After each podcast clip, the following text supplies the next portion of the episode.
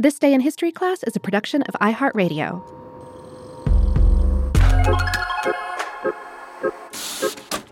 Hello, and welcome to This Day in History class, a show that tries to look at both sides of important moments in history. I'm Gabe Luzier, and today we're looking at the origin of the heated cross strait relations between the inhabitants of Taiwan and those of mainland China.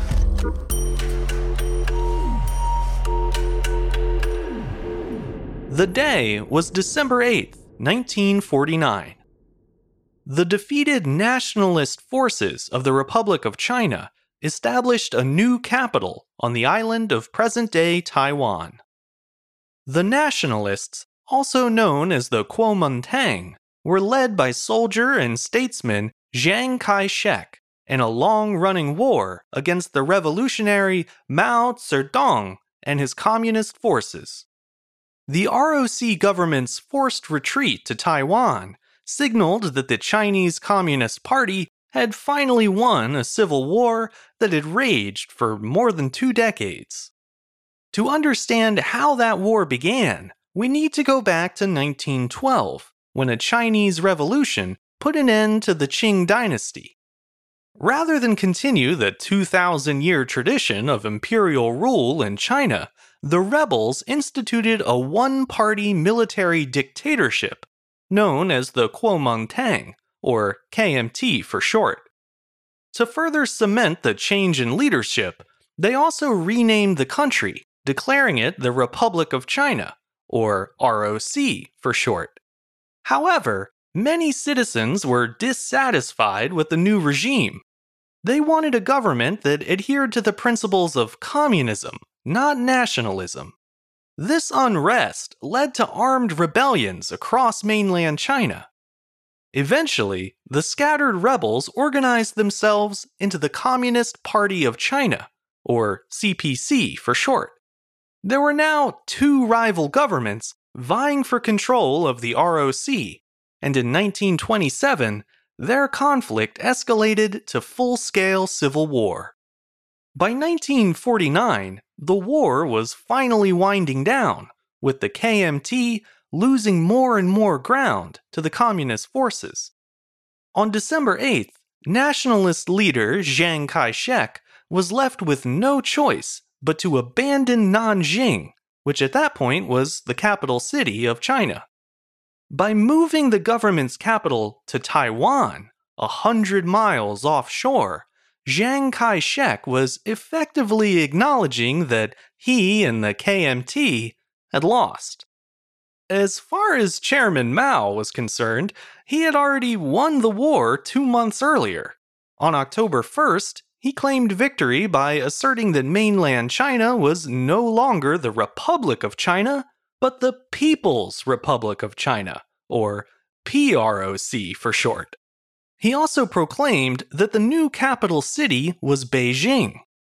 To go along with the new name and the new capital, Mao also established a new communist form of government, which was modeled after that of his Soviet allies in the USSR.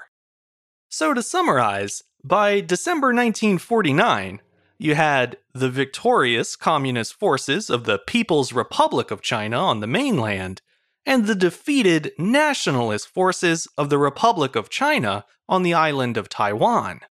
However, even after fleeing the mainland, Chiang Kai shek didn't give up the KMT's claim of Chinese leadership. He and his 2 million nationalist followers set up the same government in Taiwan that had previously ruled on the mainland. This means there were now two separate entities that each claimed to be the one true China. This situation became known controversially as the Two Chinas issue. But today, the dispute is a bit more nuanced than it was when both governments asserted themselves as competing republics of China. At the heart of the argument is a disagreement about what Taiwan is. The Chinese government aka the PROC, views the island as a renegade province, a piece of itself that is broken away and which someday must be reclaimed, perhaps even by force. As for the Taiwanese people, most today don't consider themselves Chinese. They feel the island is now a separate nation, whether that independence is officially recognized or not. After all, Taiwan has its own constitution, democratically elected leaders, and even its own armed forces. It has pretty much all of the characteristics of a sovereign state, but because of its thorny origins, its legal status remains disputed. As for the rest of the world, most countries officially recognize the PROC as the ruling party of China, with some nations also recognizing the sovereignty of Taiwan. Back in 1949, many foreign governments had hoped the nationalist move to Taiwan would make it easier to cooperate with both competing governments. However, this proved more difficult in practice, as it's hard to acknowledge the terms of one party without upsetting the other.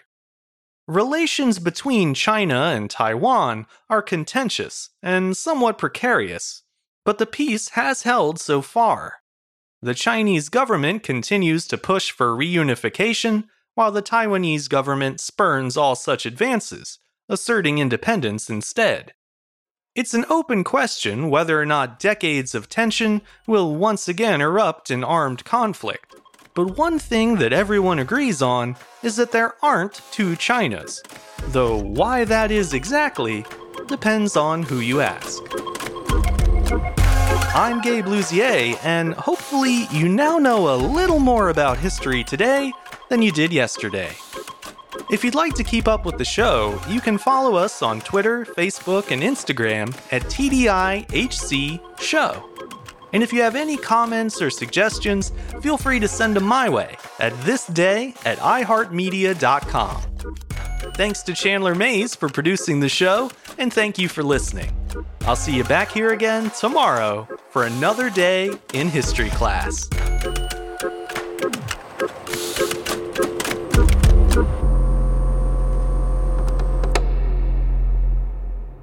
For more podcasts from iHeartRadio, visit the iHeartRadio app, Apple Podcasts, or wherever you listen to your favorite shows.